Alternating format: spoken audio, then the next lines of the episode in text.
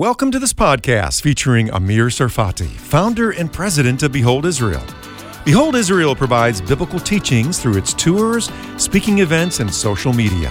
It's also a reliable and accurate source for developments in Israel and the region. Amir's live updates and teachings are based on God's written word.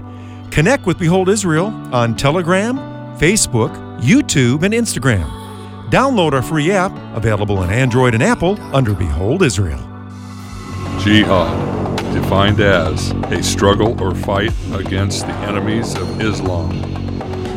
Boko Haram, Hamas, ISIS, the Taliban. What is the final jihad?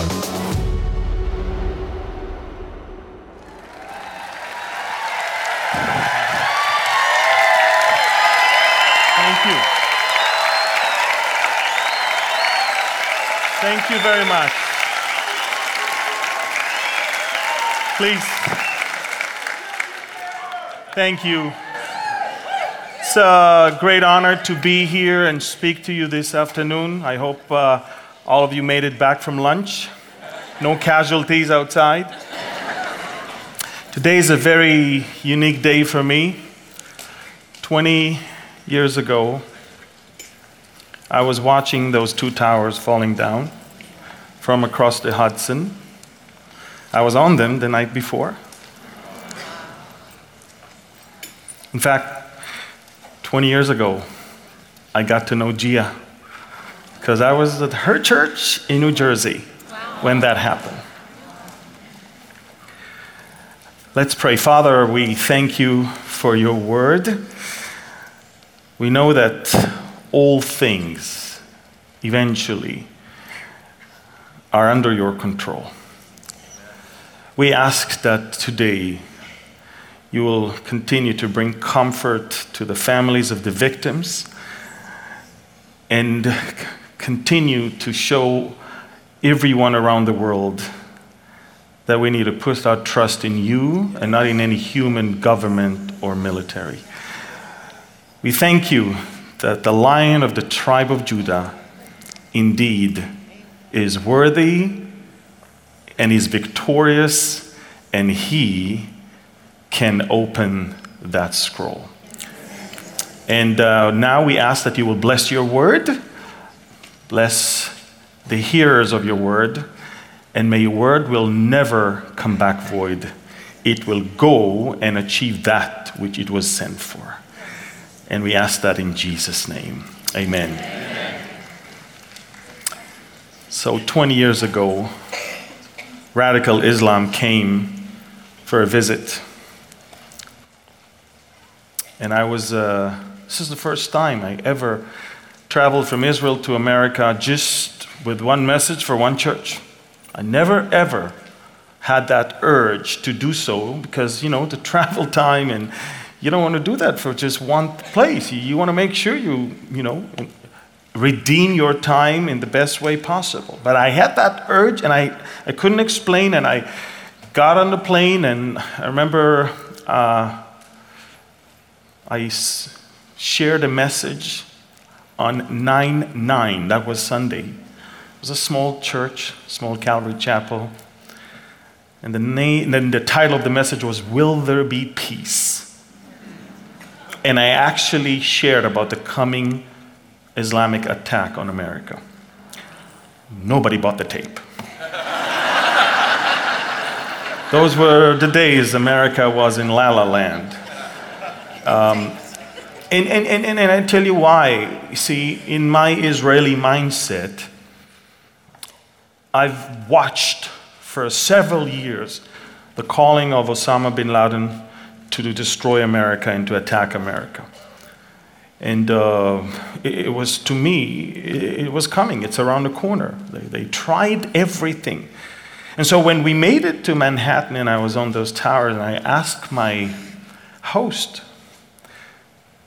if something is going to hit those buildings from the top, because I know they tried it from underneath in 1993, six people got killed, over a thousand people were injured. Uh, Ramzi Youssef, that um, terrorist, fled to Karachi, Pakistan, right after that. And I thought to myself, uh, you know, what's going to stop them from doing that again? But now, even in a more spectacular way, because in between 1993 and 2001, they were already thinking and plotting to use airplanes. And I probably you never heard of that, but that same Ramzi Youssef realized he, he cannot kill that many. He, he wanted to kill Jews, by the way. He thought that the two towers are filled with Jews. And he realized he killed six people, none of them was a Jew. And so he went all the way to the Philippines to try to plot a new thing. And that's when the interesting name Bojinka. How many of you heard the Bojinka plot? Bojinka is a big bomb in Serbian.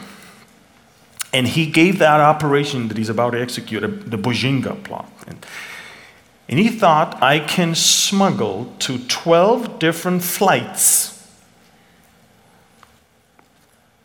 explosive, fluid explosive.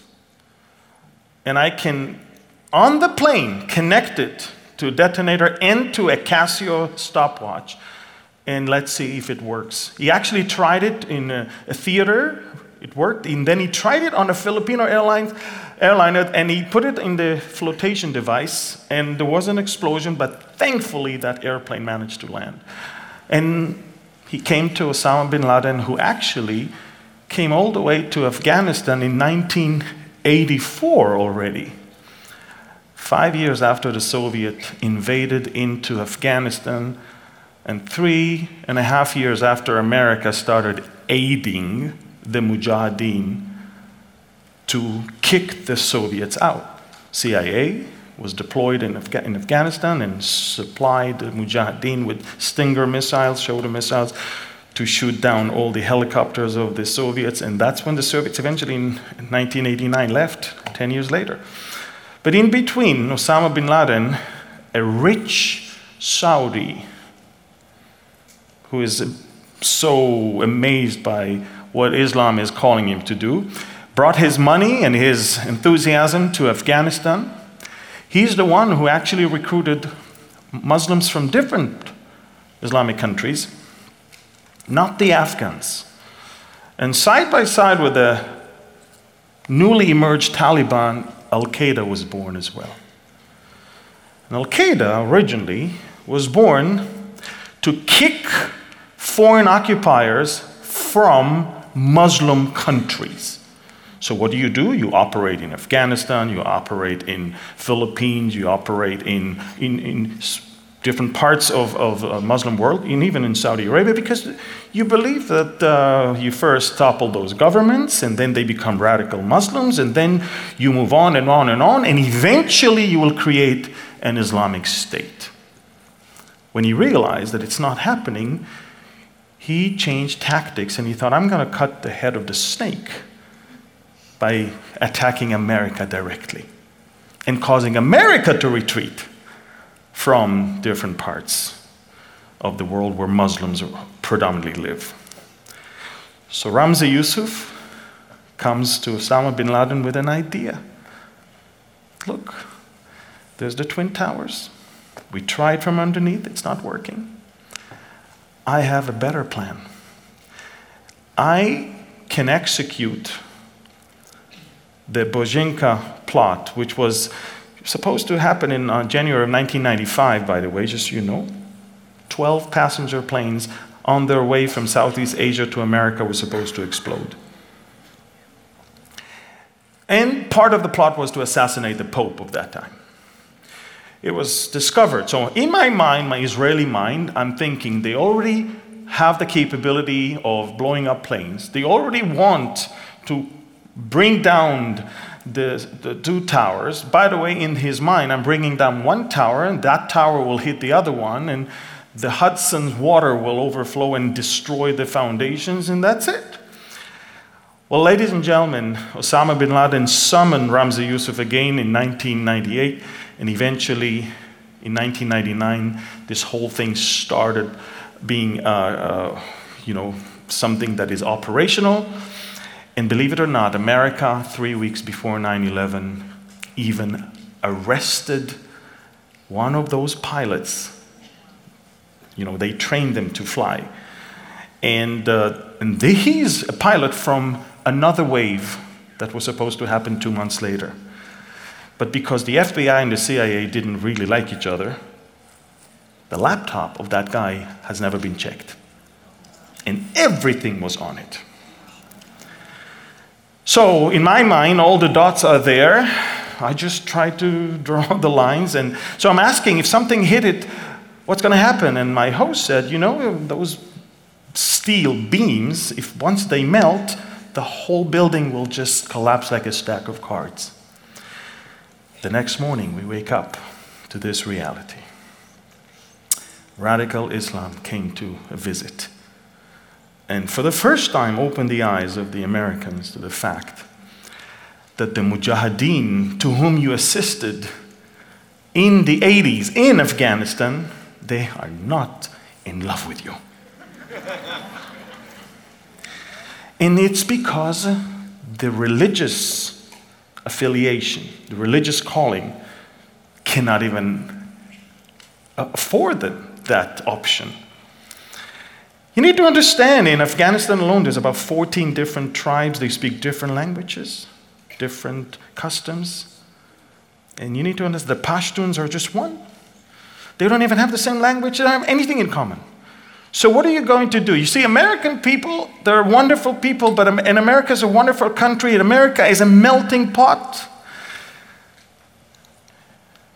Life, happiness, and the uh, life, liberty, and the pursuit of happiness. That's who you are. People from all over the world left everything and they moved to the new world. This new world right here. New country, new values. Everything is different here. You have public schools. I'm talking about when originally they were okay.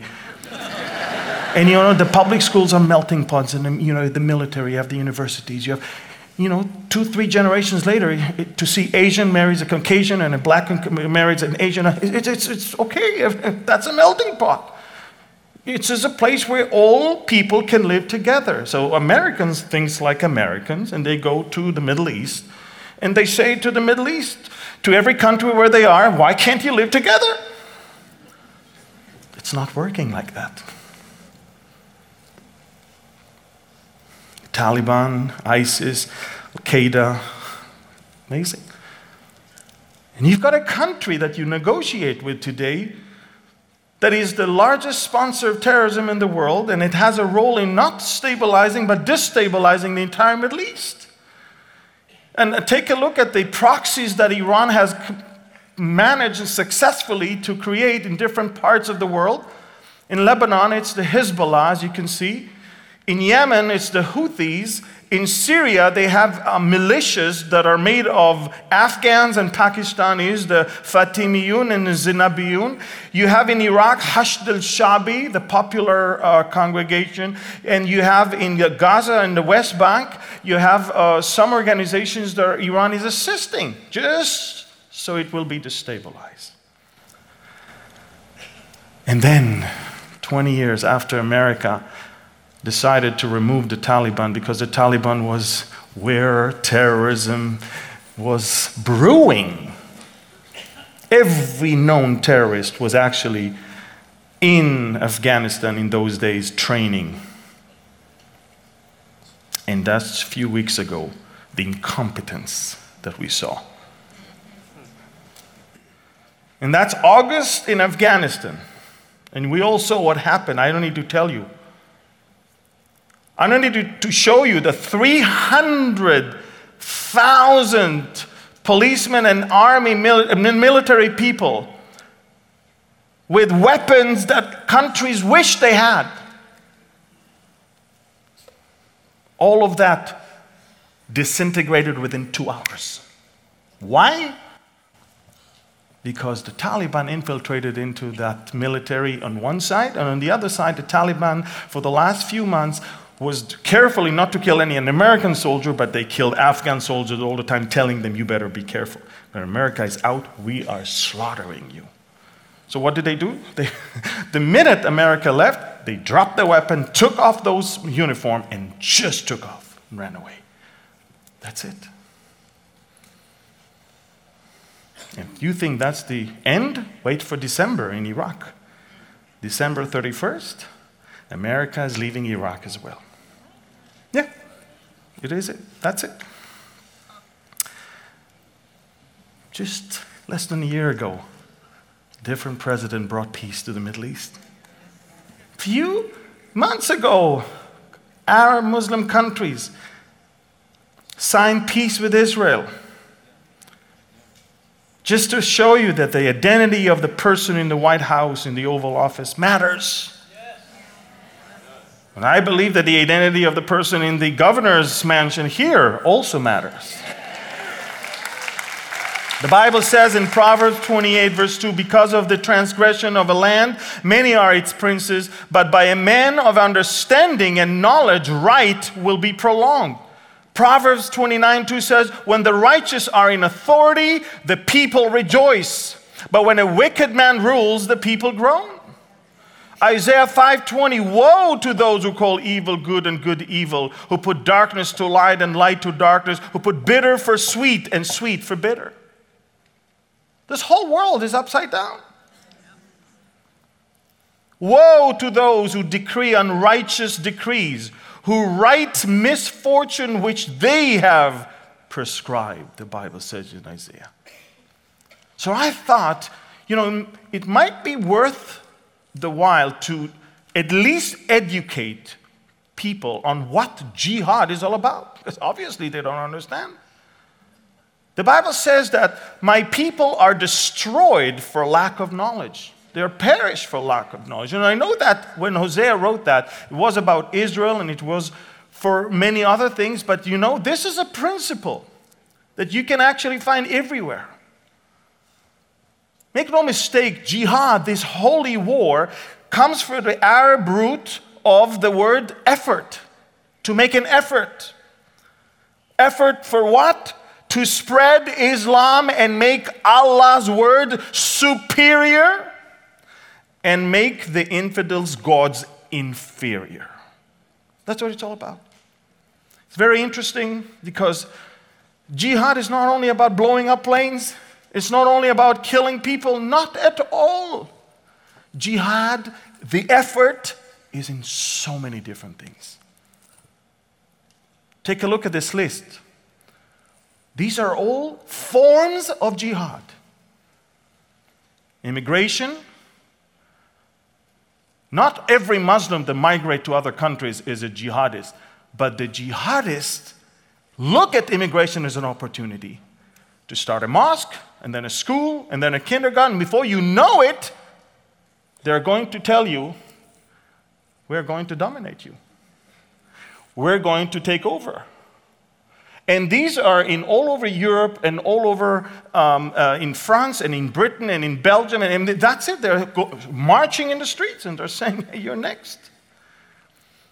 A form of immigration, a form of a jihad is immigration. And again, don't make me don't be mistaken, not every Muslim that immigrates is a jihadist, but when the jihadists immigrate, it is to promote this.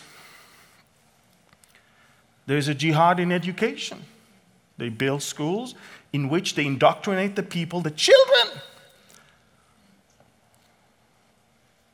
that there's only one way to live, and that's to make an effort to bring the word of Allah above everybody else, above everything else. There's a jihad in media. I don't know if you know that, but Al Jazeera, that is based in Qatar, make no mistake, they are even calling themselves a media jihad. Yusuf al Qaradawi, the main cleric of, of, of uh, radical Islam from Egypt, is having weekly sermons on Al Jazeera where he actually says Al Jazeera is our media jihad.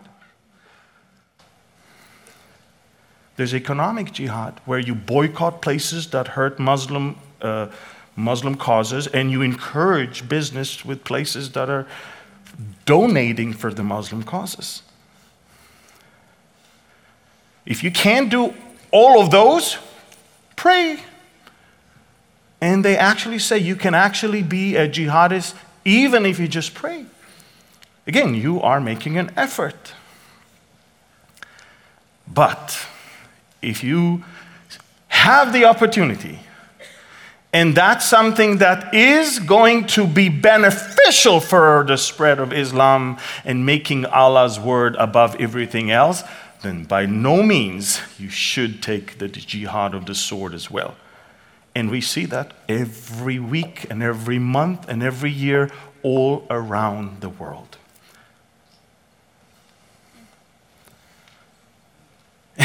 and who are those people? You're asking yourself, who is the person that wakes up in the morning and goes to blow himself up? Well, he's called Shahid, martyr. But the word Shahid means a witness, to witness.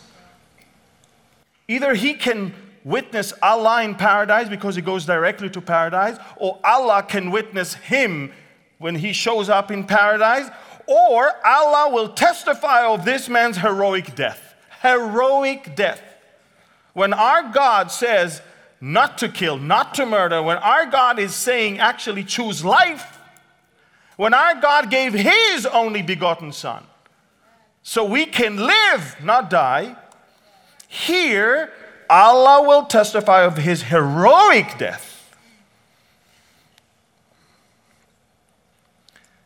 And you know, you think about the things that are being promised.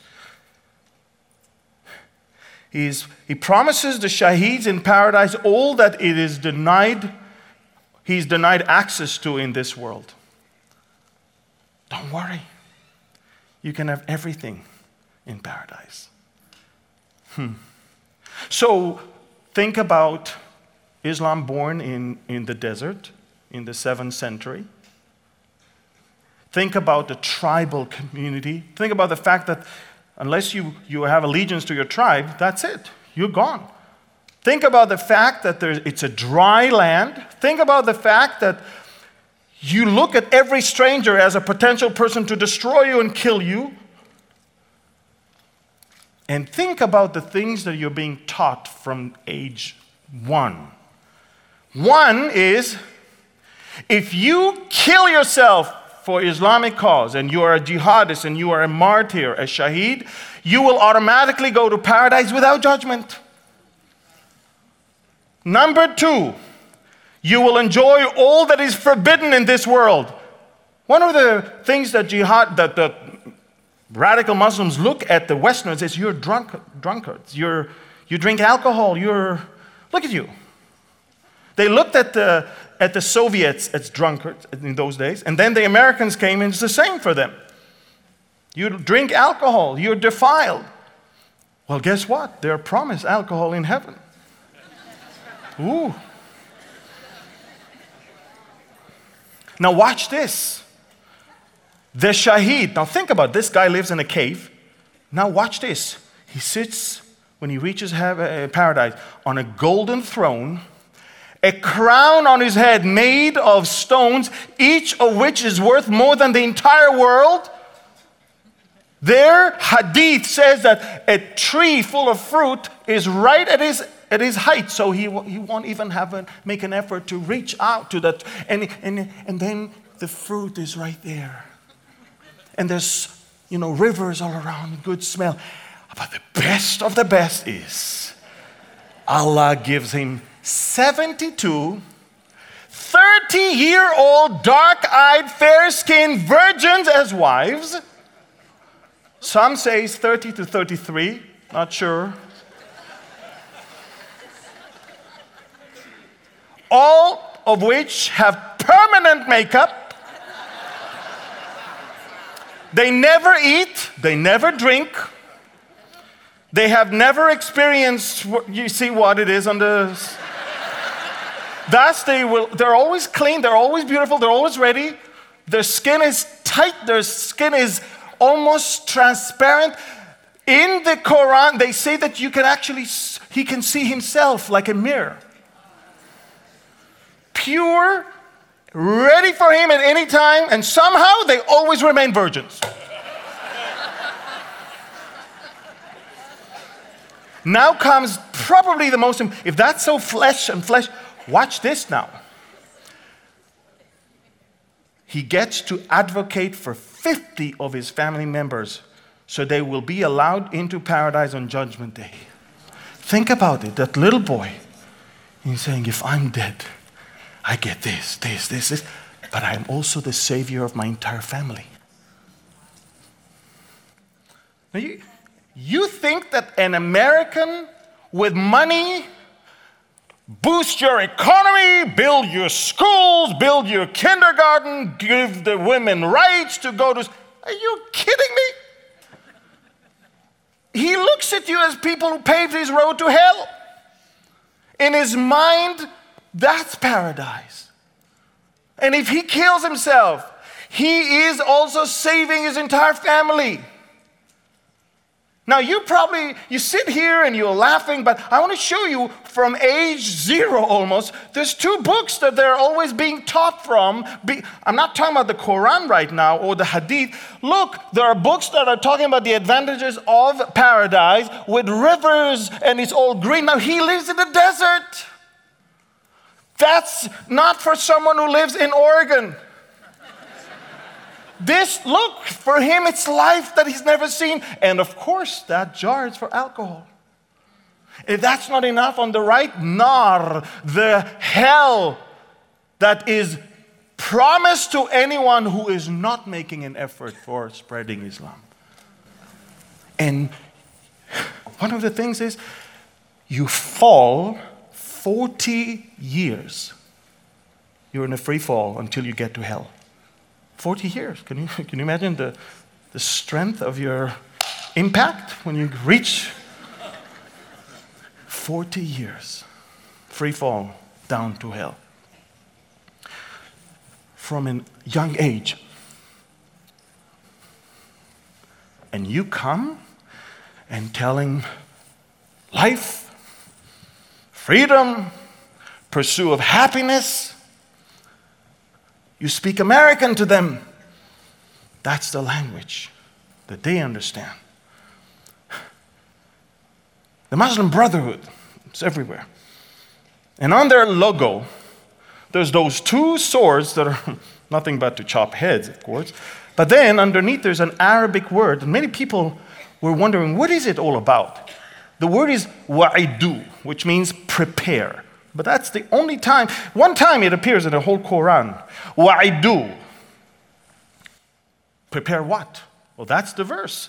Prepare for them whatever you can, weapons and horses, in order to sow terror in the hearts of yours and Allah's enemies, the infidels. It's a commandment. We exist to prepare to sow terror in all of you. Now, the Muslim Brotherhood started in 1920s in Egypt when, when England, when the British uh, Empire was still controlling it, and they thought, we'll kick them out of Egypt. Of course, many movements came from the Muslim Brotherhood during the 50s and 60s and 70s. Al Qaeda is only from 1984, it's the gr- grandchild. And ISIS, by the way, is the great grandchild. By the way, Osama bin Laden never thought that you start with an Islamic State. He says, you take over this and this and this and this, and eventually you will form an Islamic State. ISIS, Abu Bakr al Baghdadi thought, no, reverse it. Start an Islamic State, call it an Islamic State, and then start spreading out. That's the difference between the two. They don't really like each other, by the way. They look at. Uh, people that were, they, they conquer Ahl al Dhimma, which means you are under their protection. You're not Muslims. But in order to stay alive, you need to agree that Islam is superior, Allah is superior, Allah's word is superior, and you need to pay tax in order to stay alive.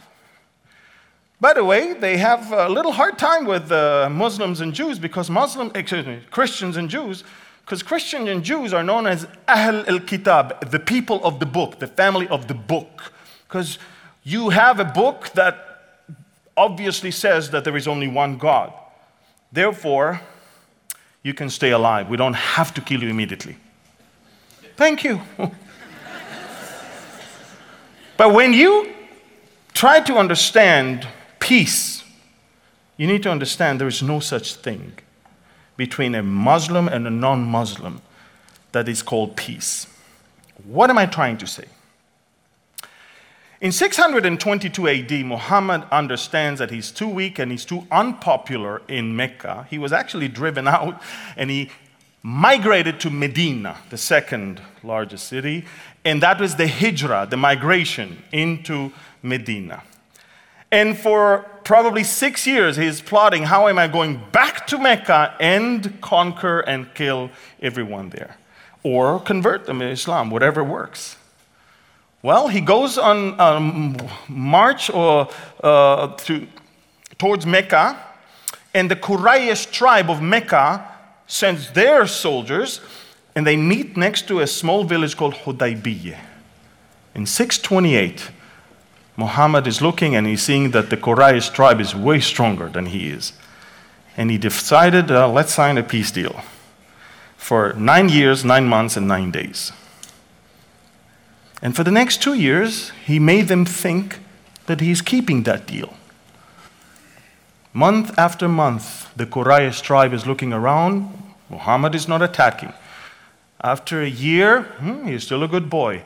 After two years, I guess he's going to keep uh, that command, uh, that uh, deal. So they send all of their soldiers, all of their camels to the trade routes, different parts. And when he saw that they're weak, 630 AD, he conquered Mecca, killed any, on any opposition, converted to Islam anyone who was willing to, unless, of course, they died. And that's it. That's the Hudaybiyah Treaty. What does it mean? It means that what you sign on worth nothing. The first opportunity you have, what are you going to do? Take over. Why am I telling you that? Because in 1979, Jimmy Carter, your president, brokered a peace deal between Israel and Egypt. And Anwar Sadat, Muslim guy, he's saying to himself, wait a minute, am I allowed to have treaty with the Jews? He went to Al Azhar, the uh, Islamic Institute in Egypt, and they decided you can. It will be exactly like the Hudaybiyah treaty. Don't worry. He signed the deal. 1994, the Oslo Accord, Slick Billy, um, put Israel and the Palestinians together. Slick Willie, I think. Not sure. Anyway, Yasser Arafat, a few months after, shows up in Johannesburg, South Africa, and says, he compares Oslo Accord to Muhammad's Hudaybiyah peace treaty, which led, of course, to the defeat of the peace partners. So now you understand who, who you're dealing with. And the reason why I'm saying that is this. We are watching right now the rise of the jihad. You are watching the, the comeback of ISIS, of Al Qaeda, of Taliban, and Iran has never been more active as it is right now in spreading terrorism. And you're asking yourself, what is going on? I thought we're done with these things.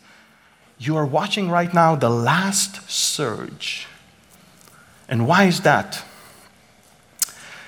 Bible prophecy has nothing to say about the nations as such in their relations to one another. You don't see a verse about America and Mexico and trade or war or whatever. You don't see a, a, verse about Britain and France or about Germany and France. You don't.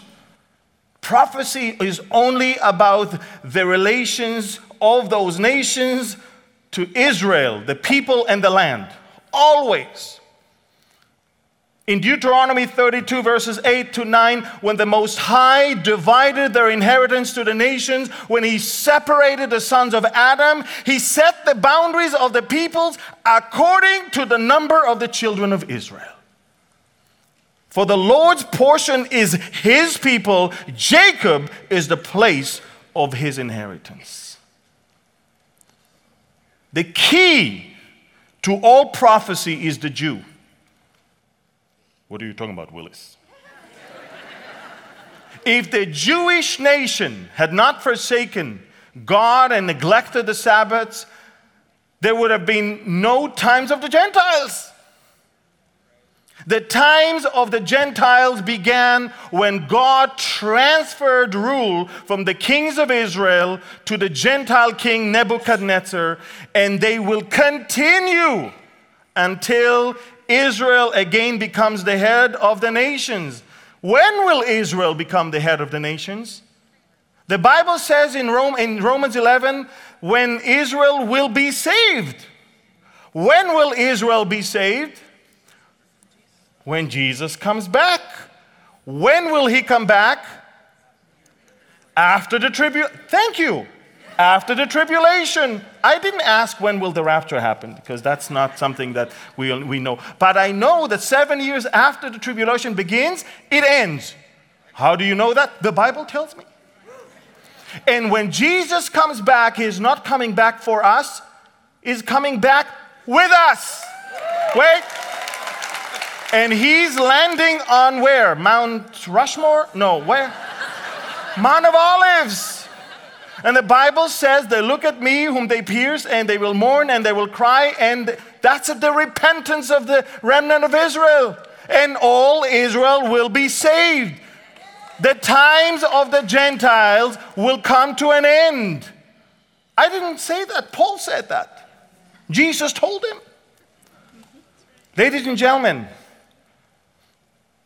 and so when everybody's in the, in the radical Islamic world is watching the weakness of America, because America, by the way, make no mistake, you have the strongest military in the world. You have the most sophisticated military in the world. You have an amazing military. It's just that at the moment, your commander in chief is not awake half of the time. Now, listen. Listen to me, folks. When, now, it doesn't matter if you're strong, as long as you are perceived weak. That's what matters.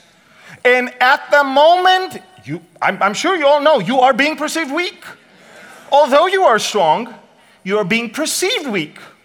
And the horrific videos that we've seen, although, by the way, you've done an unbelievable job in rescuing many people, but the horrific videos that we've seen of how, from some reason, military retreat before other, you, you, you understand that in the minds of the enemies, if it's possible to defeat the great United States military, it is all the more possible to defeat Israel.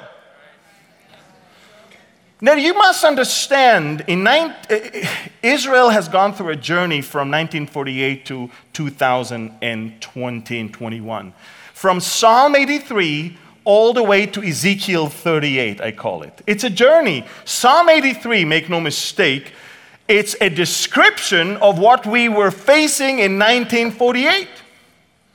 Do not keep silent, O God. Do not hold your peace. Do not be still, O God. For behold, your enemies make a tumult. Those who hate you have consult and have lifted up their head, and they have taken crafty counsel against your people, and they consulted together against your sheltered ones.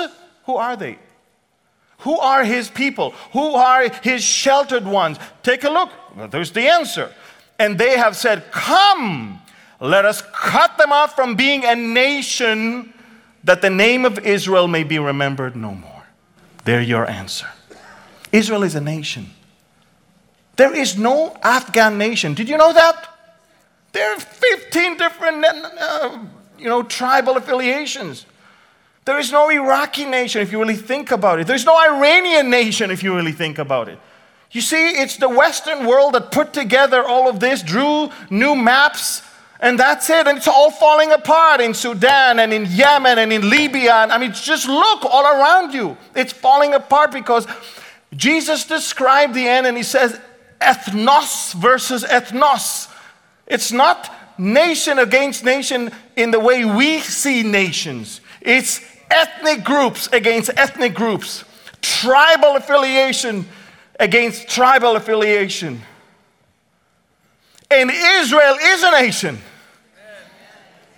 And so they say, let us cut them off from being a nation, that the name of Israel may be remembered no more. When was that? The moment Ben Gurion declared that Israel is the name of what they called for 1900 years Palestine. For they have consulted together with one consent.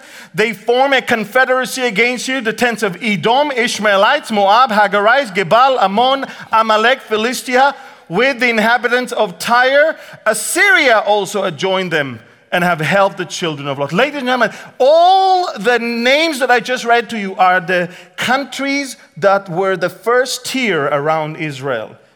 Anywhere from Egypt to Jordan to Syria the Lebanon, and also even Iraq joined. Assyria joined. That's 1948. 1956 came, and 1967 came, 1973 came, and the Egyptians gave up, and the Jordanians later on gave up, and they realized we can't beat them. And there's a peace accord with Egypt, peace accord with Jordan. And now Egypt buys gas. Jordan buys gas from Israel. Not just that they have peace with us, they are now buying from us the, the very basic thing for their economy. And so when we moved all the way to, you know, 70 years later, when Israel is uh, way strong financially and militarily and technologically, look, Ezekiel 38 says, the word of the Lord came to me, saying, Son of man, set your face against Gog and the land of Magog, the prince of Rosh, Russia, Meshech and Tubal, the prophesy against him, and say, Thus says the Lord God, Behold, I am what? I'm against you. God says to the enemies that is going to come, I'm against you. In other words, it's not going to end up good for you. O Gog, the prince of Rosh, he says, he says, I will turn you around and put hooks in your jaws and lead you out with all your armies, horses, horsemen. Look what he says. He continues, he says, not only you, it's going to be Persia. Persia is the name of Iran of today. That's the biblical name. Ethiopia is the name of what probably Sudan is today. We're not sure because it's, it's right there, Sudan and Ethiopia area. And then Libya, he says, and are with them, and all of them with the shield and helmet. Gomer and all of its troops, the house of Togarmah. These are the ancient biblical names of Turkey of today. Many people are with you. You're looking and you're seeing a whole formation of, of nations that is, is coming together for a, an invasion into Israel. And what kind of reality is going to allow for this Ezekiel 38 coalition to make the move? Because the coalition is in existence already. But when will they make a move? You and I know, and we've heard that before today, under the 45th president, there was no way they would have made this move. He's a strong advocate of Israel. He moved the embassy to Jerusalem. He, he, he banished and, and, and canceled anything that has to do with Palestinian diplomatic uh, thing in Jerusalem. He declared that the Golan Heights are Israeli territory. He declared that Judea and Samaria are those settlements are legal, not illegal. That's our the, the land of our forefathers. He, he withdrew from the Iran deal because he could see, look, Iran is few weeks away from nuclear bomb. Did you know that? Even America already came to that realization right now. You're no longer interested in a deal because it's too late. They are already made they made a great progress for a military nuclear weapon. So what are we seeing? We're seeing the rise of radical Islam and we're seeing the decline of the United States of America and a weak government in Israel that is, depends on Muslim Brotherhood. In Israel, the government today will not exist one more day without leaning on the votes of the Muslim Brotherhood. Do, do you even understand what I said? Look what we switched from a great statesman to a crook that stole the election by what? By leaning on the votes of those who doesn't want you to even exist. So we see there's the rise of this Ezekiel 38 coalition. But how many of you read the full chapter? How many of you know the end of that coalition? you see, everybody is, oh, they're going to, they're going to be defeated. But who is going to defeat them? You see? It's not going to be Israel. It's not going to be the Israeli prime minister, the Israeli generals, the Israeli military. Not even a single time it says that Israel will use its best weapon and thus will obliter- obliterate the, their. No. God will have to intervene. And you know, the greatest thing of all, God will intervene in a supernatural way. So no one will even be a little bit confused about who is running the show. Earthquakes, brimstones coming from, that's not an, a weapon Israel developed. and so I'm, I'm puzzled at why, why so many teachers teach that the Antichrist is going to be a Muslim. Ladies and gentlemen, can a Muslim be a world leader? By definition, they are not. They, they will have to make you Muslims or kill you. Second, can a Muslim be accepted as a Messiah by the Jews? Of course not. Can a Muslim allow a Jewish temple on the Temple Mount? Of course not. But there has to be a third temple because the Bible tells us. The Bible tells us in Matthew 24, Jesus, and I love how Jesus acknowledged the Old Testament prophets. And he says, therefore, when you see the abomination of desolation spoken of by who? Daniel, the prophet standing in the holy place. Let no one deceive you in Second Thessalonians. Paul is writing to a very confused congregation over there. The thought that that's it, the rapture happened, the tribulation began. He says, No. He says, You have to understand that day will not come. And then he moved on and he says, he's speaking of the son of perdition who opposes and exalts himself about all that is called God or what is worship, so that he sits as God in the temple of God, showing himself that he is God. And it's the same Daniel who wrote in chapter 9, verse 27 He shall confirm a covenant Hegbir, Brit. Hegbir means he will increase, he will make something ordinary spectacular. What is so spectacular? For the first time, a temple will be included in the peace deal. And he confirmed a covenant with many for one week, which is a seven years period. But in the middle of that week, he shall bring an end to sacrifice and offering. That's a testimony that the temple was standing and there were sacrifices and offerings. Because he will stop it. That's why in 1 Thessalonians it says, concerning the times and the season, brethren, you have no need that I should write to you, for you yourself know perfectly that the day of the Lord so comes in the thief in the night. For when they say peace and safety, see the tribulation, understand, tribulation is, is going to be horrific but it's the whole seven years. We live now in the days of Noah. Right now. Right now, we build our ark and they're laughing at us. Right now. Noah is, an, is what? A minister of what? Righteousness. We need to be ministers of righteousness. So when you run to office, be a minister of righteousness. When you need to vote for someone who, writes for, or runs for office, vote for the one who is for righteousness peace and safety, then sudden destructions come upon them as labor pains upon pregnant women, and they shall not escape. We, we can see that.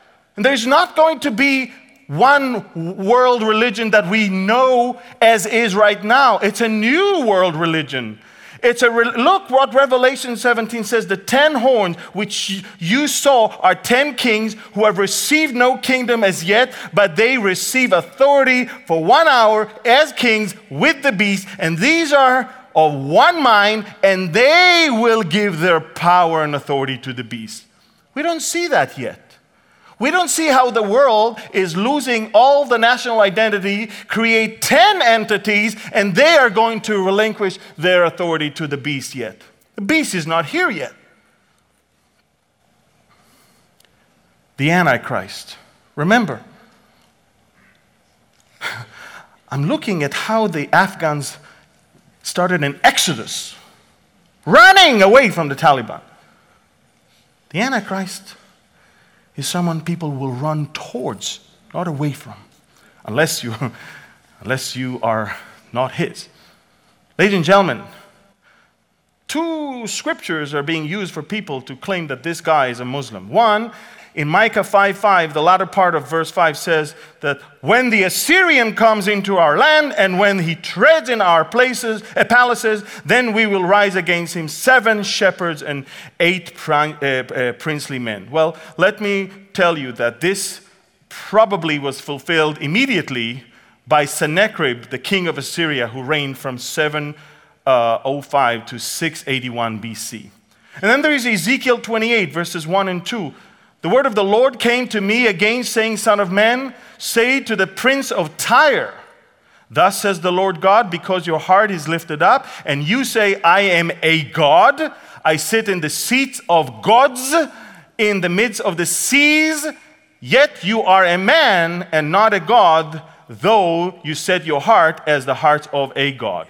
Well, believe it or not, the king of Tyre, Tyre was one of the most wealthiest kingdoms in those days. And he really thought he is a god. By the way, many, many kings thought that they're a god. Last time I checked, you know, worms ate who? Herod. Why? Because people thought he is God and he never said no. Remember? Even the Caesar in Rome, when he entered into Rome, there were some clowns that will always run before him and tell him, You're not a God, you're not a God. Because they thought they're God. They were worshipped as gods. So Tyre was destroyed twice after Ezekiel's prophecy, first by Nebuchadnezzar and then by Alexander the Great. If you want to understand who the Antichrist is, there are three books that gives us a consistent picture of who he is Daniel, Second Thessalonians, and the book of Revelation. Daniel chapter 8, we read about it. In Second Thessalonians, we read about it. And then, of course, in Revelation 13, you see a lot of what this man is all going to be. And look, I've said many things that may not sound nice. I showed you that this is the last, the final jihad. Why? Because the minute radical Islam is going to be defeated on the mountains of Israel, in Ezekiel, someone new is going to emerge into the scene and introduce a new religion to all the hundreds of millions that are going to be so confused and so des- desperate for, for what's going on around us. Ladies and gentlemen, we are not to be concerned. Jesus said, Let not your heart be troubled. You believe in God, believe also in me. In my Father's house are many mansions. If it were not so, I would have told you. I go to prepare a place for you. And if I go and prepare a place for you, guess what? I will come again and what? receive you unto myself, that where I am, there you may be also. Ladies and gentlemen, who is changing address here? We. He says, look, he didn't say, where you are, I will also be. He says, where I am, you will also be. He will receive us unto himself. And where I go, you know, and the way you know. And Jesus says, These things I have spoken to you, that in me you may have peace. Look, if you try to find peace in this administration or in military powers or in the stock market or in some motivational speaking uh, uh, uh, person or in some sugar coated messages in some churches that are telling you that claim it, name it, you'll get it. Ladies and gentlemen, it's not going to work. Jesus said, In me you may have peace. In the world. Why, why, why are we so surprised? In the world you will have tribulation, but be of good cheer. I have overcome this world. And I want to continue, I will say this while the world is awaiting the last jihad, we are awaiting the last trumpet. And a lot of people, every Feast of Trumpets, people come to me, and at the end of the feast, they're angry and disappointed. Like, what happened? Why? What happened? Feast of Trumpets is over now. We're, not, we're still here. Guys, the last trumpet is the trumpet of God. It's not here. It's not few Jews in a synagogue. No. It's the trumpet of God the voice of an archangel. Is the archangel around you here? No, he's there. This is not about us preparing his return on earth. It's about heaven prepares our arrival into heaven. So the last trumpet is not to be heard here. Nobody's going to hear the trumpet here. We're going to be boom, gone. And everybody's like, thank you, Lord. They're out of here. Let's party right now. You have to understand something. Nobody would miss you. We will be gone and we will be received with a trumpet, with the voice of an archangel, and we will be escorted in our 2,000 year old project of mansions. And that's how it is going to be. So, whenever it's hard, and it is going to be way harder, but God never promised us that things would be great. Jesus, not a single time, said, Be of good cheer. In this world, you will have a garden of roses. No. So things are going to get hard, but our mind, our heart should be fixed on the things that are above. Set your, your, set your mind on the things which are above, where Christ is at the right hand of the Father, not on the things which are on earth. Father, we thank you for your promises. We thank you, Father, that we are not destined to the wrath of God. We are going to be saved and protected from the wrath that is about to come. We thank you, Father, for all your promises. We thank you, Father, that as we watch the rise of radical Islam, as we understand maybe now why they even think the way they think, we pray that you will reveal yourself to these people. That uh, Jesus will be revealed to those millions of so deceived people that are, are like minions in the, in, the, in the hands of Satan. And we pray, Father, that uh, Jesus will continue to reveal himself in dreams and visions to tribal leaders that will show the whole tribe listen, Jesus is Lord and not anything else. We pray, Father, also for the salvation of Israel.